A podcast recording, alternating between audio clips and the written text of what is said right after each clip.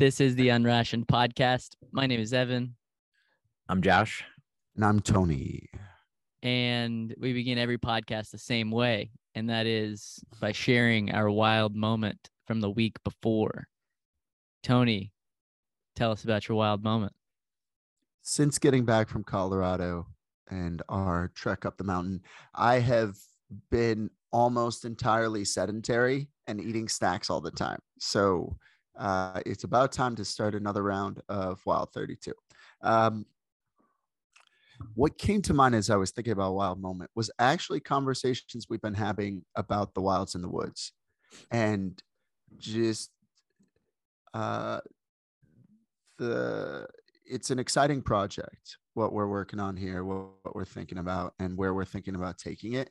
And uh, there's a distinct feeling when when you're kind of in a place and then you get a sense of where you might be going with a thing. Um, that's exciting in a way, but also it is unknown. You know, yeah. it's it's a it feels like a big step, and this uh, this is definitely feeling like one of those in a way that uh, is it evokes that same sort of primal, I think, reaction and. I would call it resonance that, um, you know, it feels good. It's where, I, it's where I like to be. It's a good sign. Yeah. So I'm, I'm going to leave it at that for this week. Nice. Josh, what you got, man? So my son, Jack, had to go into the emergency room the other night for some breathing issues. And so not that the emergency room in modern medicine is my wild moment, but I think the things leading up to it felt super wild. And my son came into our room at like ten fifteen, wheezing, like he was crying and saying that his lungs were burning. It was pretty scary, you know? And so my wife's response, I think, is a thing that I'm thinking about. And she like performs her best and is like the most level-headed when like, like stakes are super high. And like we've had a couple adventures together where the same thing, and then I think with our kids too, she just something instinctual happens and she just like settles in, and she just like, I don't know, it just seems natural her to her to be able to address high stakes situations in just like an instinctual way. And it just, I don't know, I really admire it. I was texting her the next day when I was like working. I was just like, I just appreciate her as a teammate just because she's just, she's good, like really, really good in so many different areas. And I just admire that about her. So I think watching her perform or like, it was just something different and very wild, it seems like, um, just to take care of the kids in extreme situations without any emotion. I mean, there was plenty of emotion, but, um, and like care and concern, but yeah. So she is my wild moment.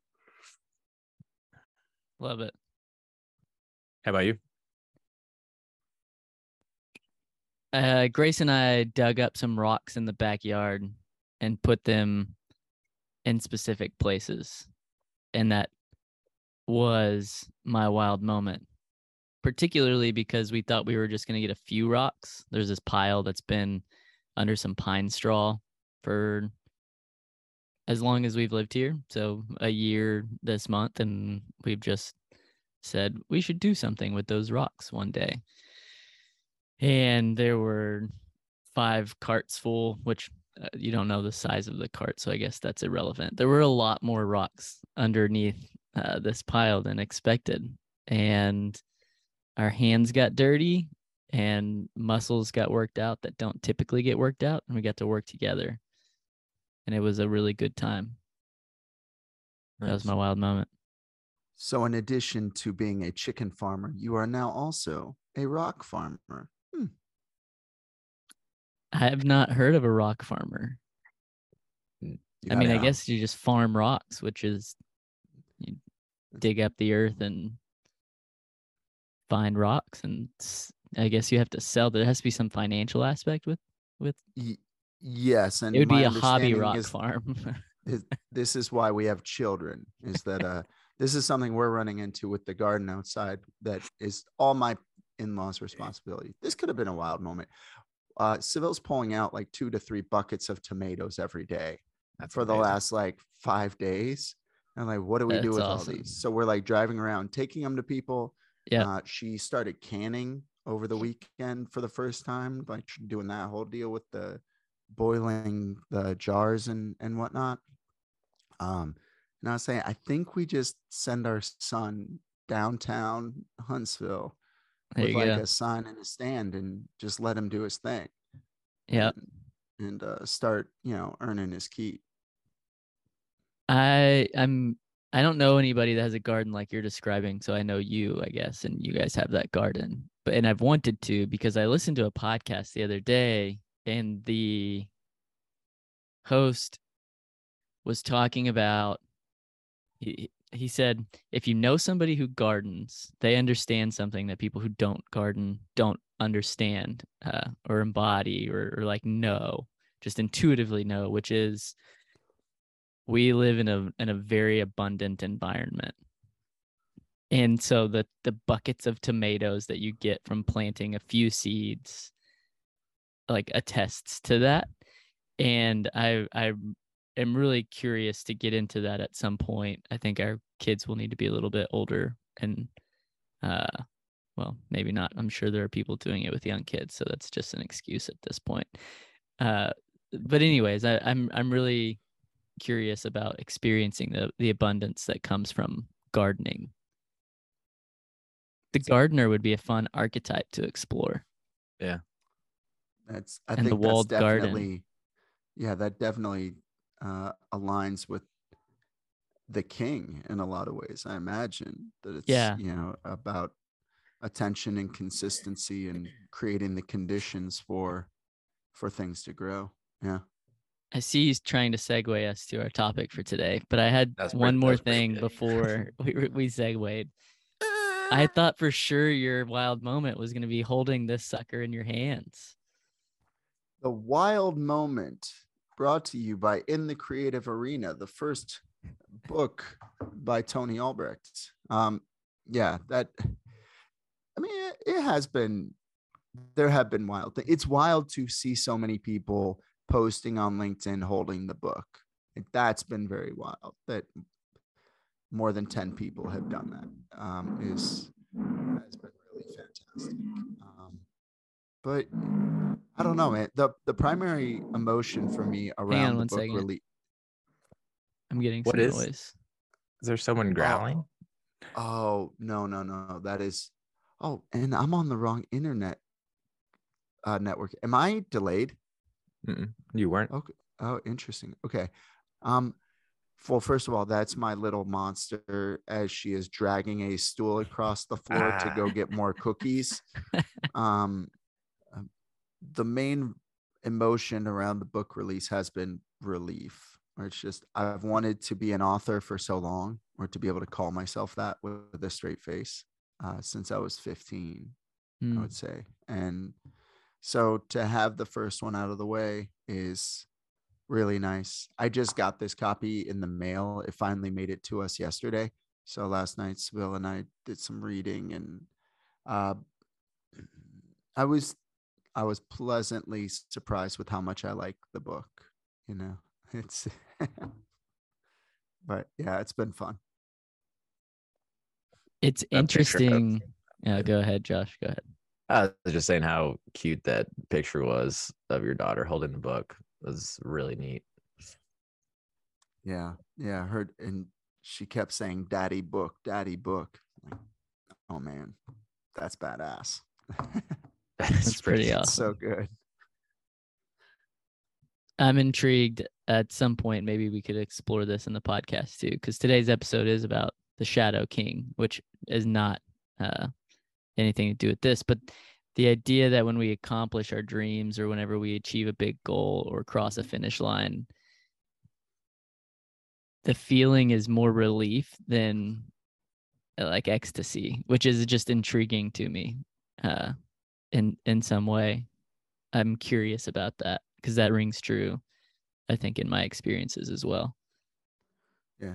It, well, I think I put a page in there that I took from Josh um, or at least I had Josh's thought on this in mind, the one where you get to the top of the mountain and then, you know, you're not at the end, you can see the next mountain out in the distance. And so yeah. you just, you're taking a minute to enjoy the, the moment, but it's nothing more than a, a benchmark or a flag in the ground along the way.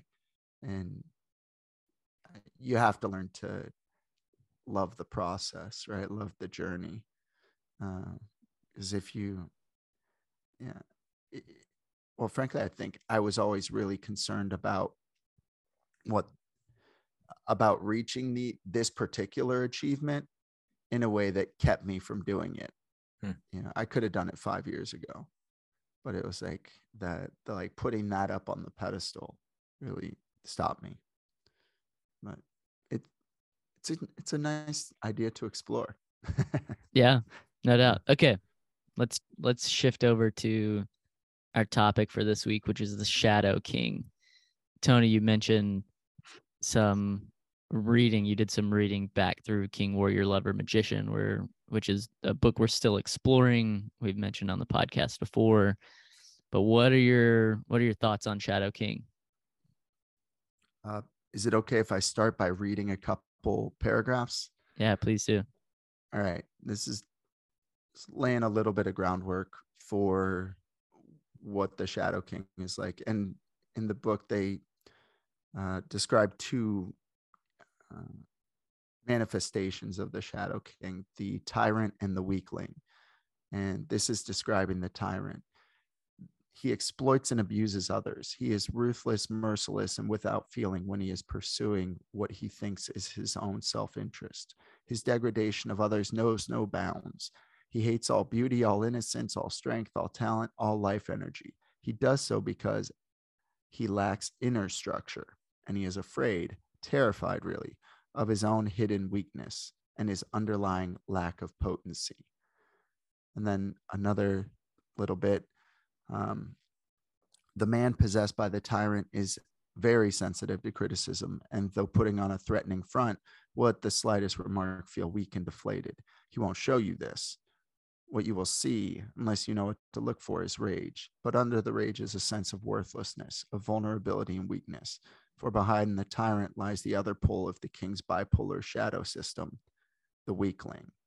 Uh, the man possessed by the Weakling lacks centeredness, calmness, and security within himself, which uh, leads to paranoia. Structural notes on these poles. Every archetype we're exploring here has a shadow side, and every shadow side has an active and a passive pole. Uh, and so for the King, those two poles of the shadow are the Tyrant and the Weakling, the Tyrant being the active pole and the Weakling being the passive pole. Yeah. Um, I was talking to my sister Christy yesterday, and we touched on uh, the podcast, and she expressed a little bit of um, her word was ickiness, just around our leaning into the idea of the King and mm. exploring that as an ideal worth uh, aspiring to, because in her mind, King equals specifically the Tyrant, I think, right? Yeah. Or the the King, Kings are Shadow Kings, you know, in in my sister's mind, and I frankly I think in a lot of our minds, and it's yeah. it's really part of why we're doing this, right, is to understand what what healthy masculinity looks like. And I don't know if reclaiming that the word is a goal or an aspiration here, um, or even if it's going to end up being a a byproduct, but um, yeah I found that illuminating this is yeah. a, you know, a cultural backdrop to the conversations we're having around this. Hmm.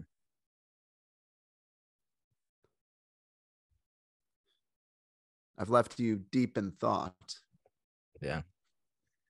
Well, the I have a couple moments that stick pretty clearly out where I feel like I both embodied the tyrant more so than, well, well, both of them really. So backstory with Mission Matters Group, me, my dad, and my brother started it like twenty eleven. And then in twenty nineteen, I transitioned to the role that I'm currently in right now. My brother went on to a different organization. Um, my dad kind of pulled back a little bit. And so I was able to sit in the, the C E O role uh, for the time being.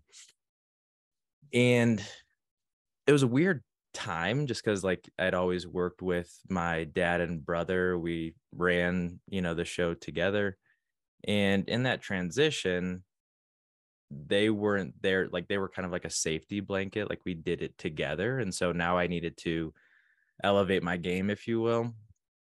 And I remember in like October or uh, so I took over in September, October, November time period of twenty nineteen.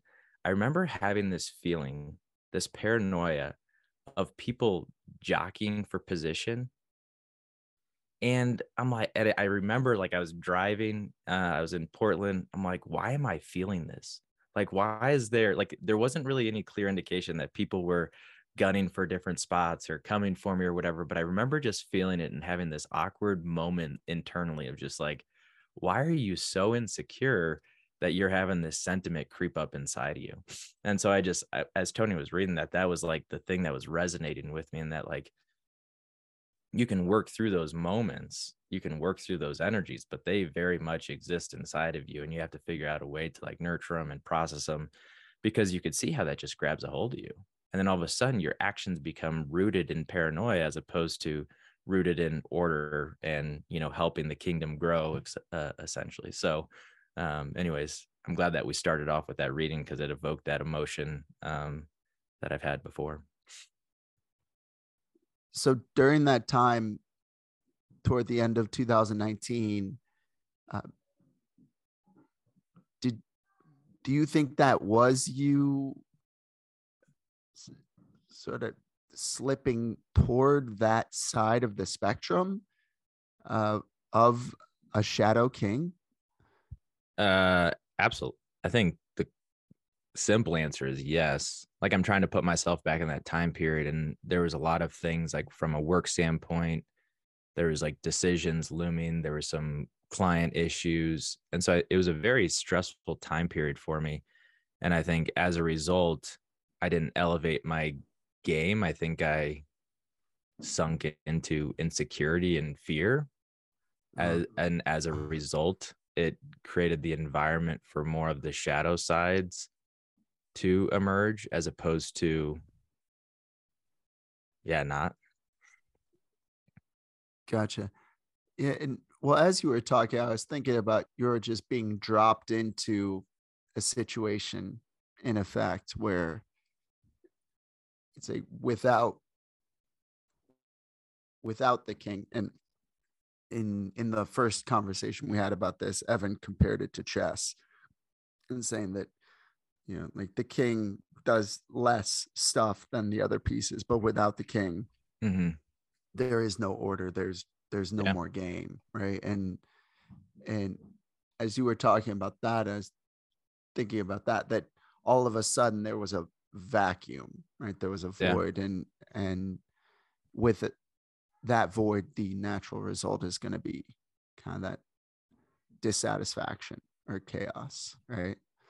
Um, And that actually made me think of uh, something similar from, actually, I think I'm posting on LinkedIn about this today or tomorrow, but uh, a picture came up on, on our, my phone, a reminder from six years ago this week, where we were leading the, the five hundred mile group of folks along the Camino de Santiago. And this was, you know, the team was me, my sister, and my wife, and I was the you know, the lead on the the whole deal. And my primary memory of that is that I failed. That I did what you're describing, Josh. That I like, there there was this big lead up.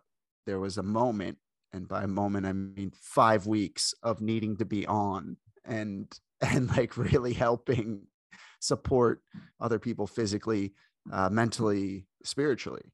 Um, and I just didn't deliver in a, in a way that, um,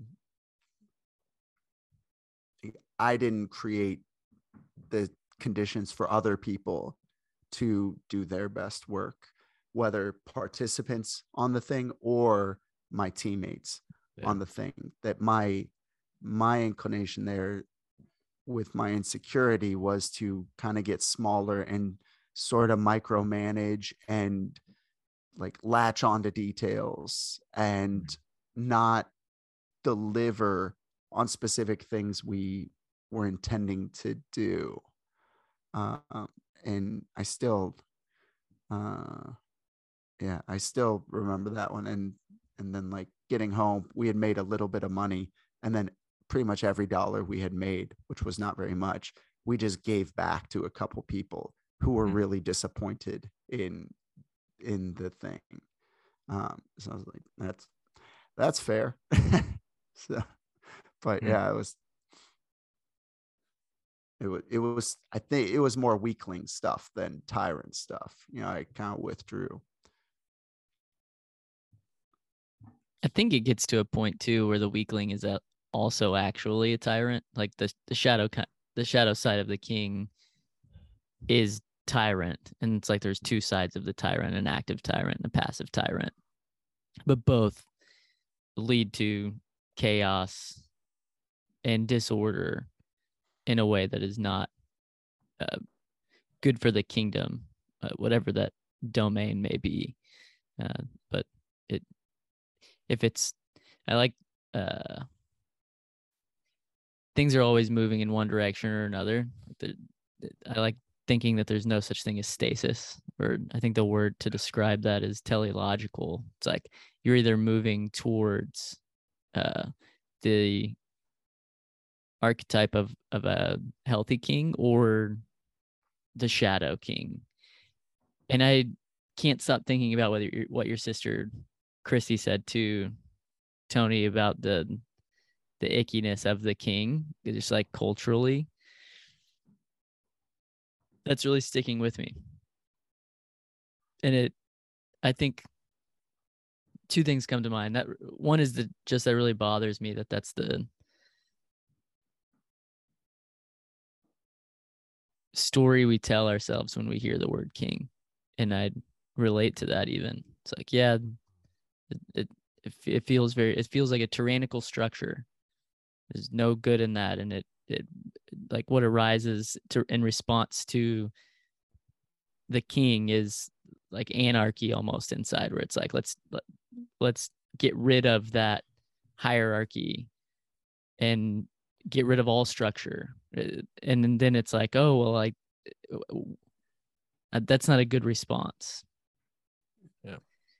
And then well, certainly, sorry, go ahead. Go ahead. I was going to say, there's certainly a, a move for upending the patriarchy, right? Like that, that structure that relies on kings specifically. And frankly, it's, it's, it makes a lot of sense, you know, that in certain respects. And this is really, I think, can time- you just, can you define patriarchy? Cause I feel like we could get into territory where words like that have different meanings, different people. Sure. And I would be using the one as it's used by, say, activists and, and, um, you know, people who are, let's say, working for equality or working for whatever, whatever that is. But uh, let's say the patriarchy being um, essentially just male dominated society, right? Ones where, you know, we're all American, where every president of the United States for the last two hundred fifty years has been a man, right? Just that sort of, is that a sufficient uh, definition? For, for our time. Yeah, it just, we could just dive down into, I maybe let's I, not dive down into it. I, I don't want to go into that rabbit hole, but but it is the cultural context in which we're we're operating, right? And with the passing of the Queen of England last week, and you know, King Charles coming to the throne, you know, I've been the the British monarchy is something I spend zero time thinking about, but I have thought about more recently. And you know, there are a whole lot of things online about uh, you know, like expressing kind of anger at the monarchy for the the two hundred years of British imperialism, or three hundred years of British imperialism, and uh, indicating no no real remorse for the death of the Queen, or you know, like making fun of of Prince Charles for saying he's seventy-five years old and now he finally gets his first job, like that sort of thing. And and like I, a lot of that stuff resonates with me to a certain degree. Um, I read an article last night, like laying out their wealth, and that they're worth like eighteen billion dollars. Uh, and I don't, I'm an American. It's, it's something I don't, that's something I don't understand, like what this family is doing to be worth that much money at this point. Um, but it seems like that that whole monarchy is understood to be a form of shadow uh, royalty, right? I I think, and um, it's it is, at least in in my world as I'm looking at it, a prevailing idea that right, monarchies are outdated, which is true. That that seems totally true, and uh, and so the the idea of the king or the queen, well, maybe it's not the best word, you know, like maybe I I don't know that we have a have better words to describe essentially this ideal, uh, this archetype that we're we're aiming for. Um, I feel like I'm I'm circling around, but the the overall feeling is it is a conflicted one, right? Where these are these are words that have complicated histories, uh, and they have, because the shadow is has been so dominant in so many scenarios uh, among leaders, whether king or otherwise, forever. Um, it, it does seem easy to conflate the thing, you know, like king, leader, president, whatever, whatever you want to call it, with uh, the sort of shadow manifestations of somebody being being given power, which are the the focus on control, right? the the domination, the um, violence, frankly. Even though with with the archetype, with the ideal that that we've been digging into through Iron John, through Richard Rohr's work, through King Magician or King Warrior Magician Lover, um, I feel like my own thinking on kings has shifted just in the last three months in a way that I'm getting much more comfortable with the idea, not as I want to dominate other people or have control over other people, but the idea of, going back to something we talked about in the first conversation, the idea that the king is, the king's duty is to uh, create order and the conditions for things to grow, you know, fertility. Um, those are two really beautiful and necessary ideals. Um, Which also have their shadow sides. Too much order is a, you know, a king establishing too much order is also a tyrant. Hmm. And a king can go too far with the, the fertility as well, right? So the, the second part of like, what comes to mind for me as I think about why it feels uh, icky, I just keep borrowing Christie's words here to talk about the king, is the shadow is not separate from the king. Like they they exist. Yeah. There's not like this king archetype over here and then this separate archetype that is not connected to the king, and they're they're they're at odds with each other. They exist within one. Uh, the image of the Tao comes to mind, like the black and the white being whole, two parts of the same whole, uh, if you will. It's like it makes sense to me that we have these feelings towards the king archetype because we can't separate the king archetype from the shadow side of the king, which is to say everything we're talking about is meant, I believe, to help us do our own inner work. And yeah. and it's in no way meant for, like, learning everything about the king is not for me to make judgments about Josh and Tony or King Charles or whoever else. It's meant for me to explore my king within yeah. and bring the shadows to awareness, because only whenever they are aware, uh, only whenever they're brought to awareness can something be be done. Uh, anyways, those those are the things that come to mind. It's, we, we can't separate the shadow, and all of this is only this. Talking about the king serves us insofar as it reveals things about ourselves. It revealing things about other people is helpful in no way to what we're trying to do. Yeah. Yeah. What you just said resonates a lot, uh, Evan. I think, you know, I use, I used my kids as an example, and I'll, I'll do the same with my daughter that's going to be here in December, but my responsibility is to help him have self-mastery over his emotions or his energies or whatever. And part of that is being able to name it effectively. Like, a king energy exists inside of all of us, and there is definitely a shadow side to it. But if we're unaware of it, if we can't name it, if we can't work through it and figure out what other type of energies we need to use inside of us to process it, to nurture it, to help it grow, we're just left with dealing with erratic, chaotic emotions inside of us, which all of us have. Um, so I think, to your point, Tony, earlier on, having read uh, King Warrior Magician Lover, it's given me a framework to, like, call out and recognize when I'm leaning towards a shadow side or not.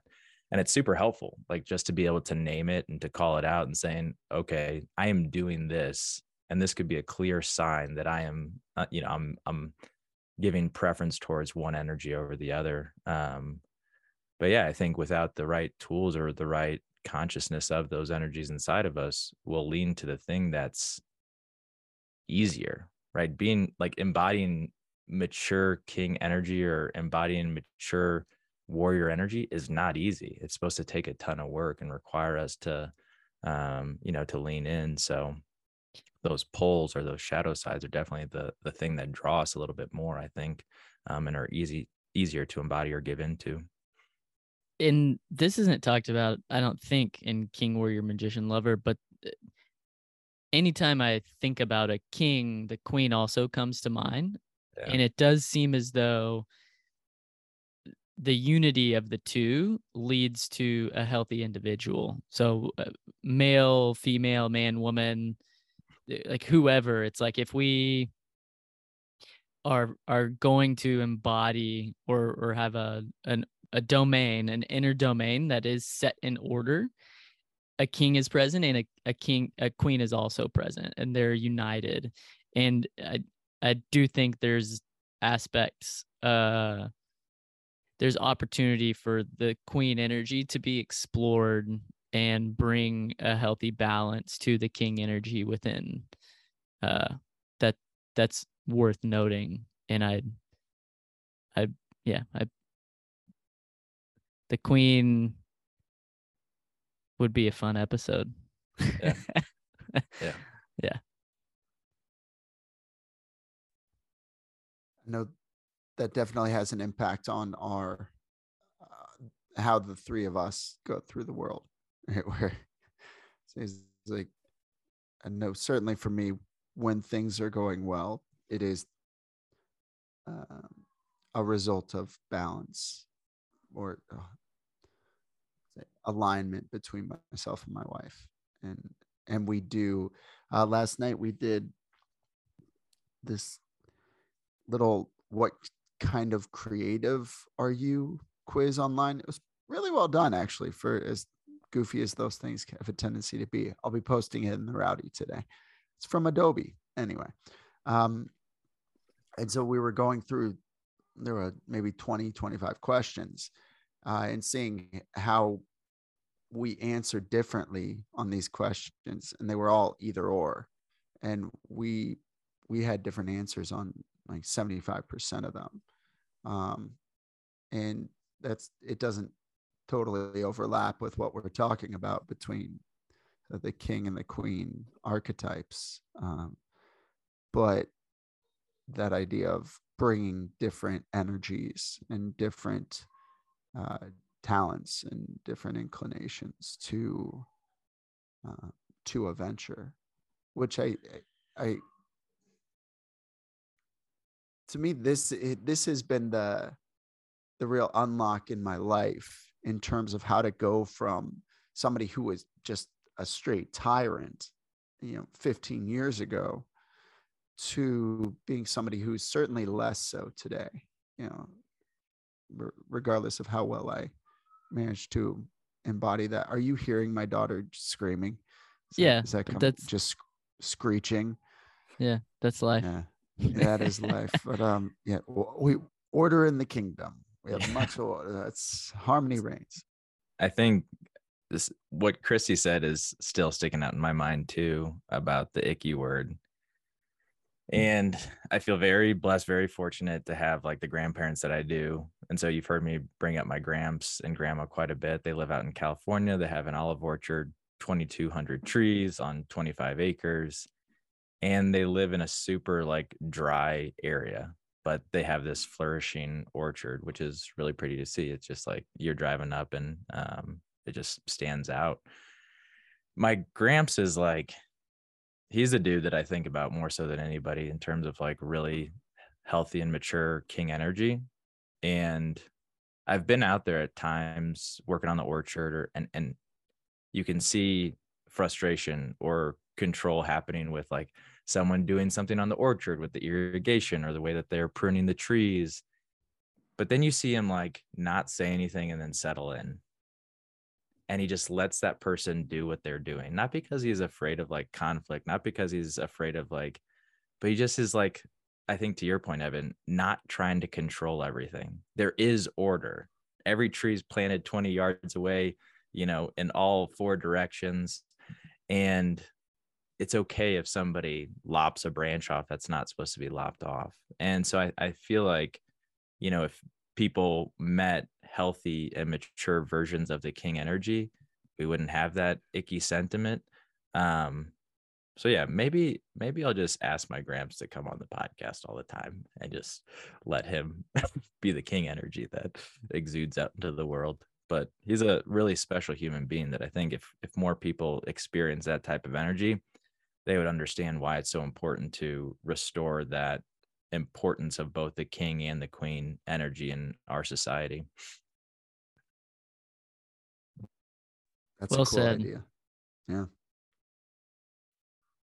It does motivate me to keep doing what we're doing. The fact that the initial response to talking about a king energy is what it is. Yeah.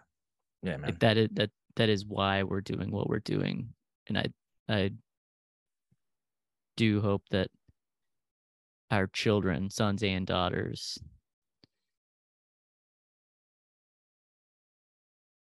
don't have that response.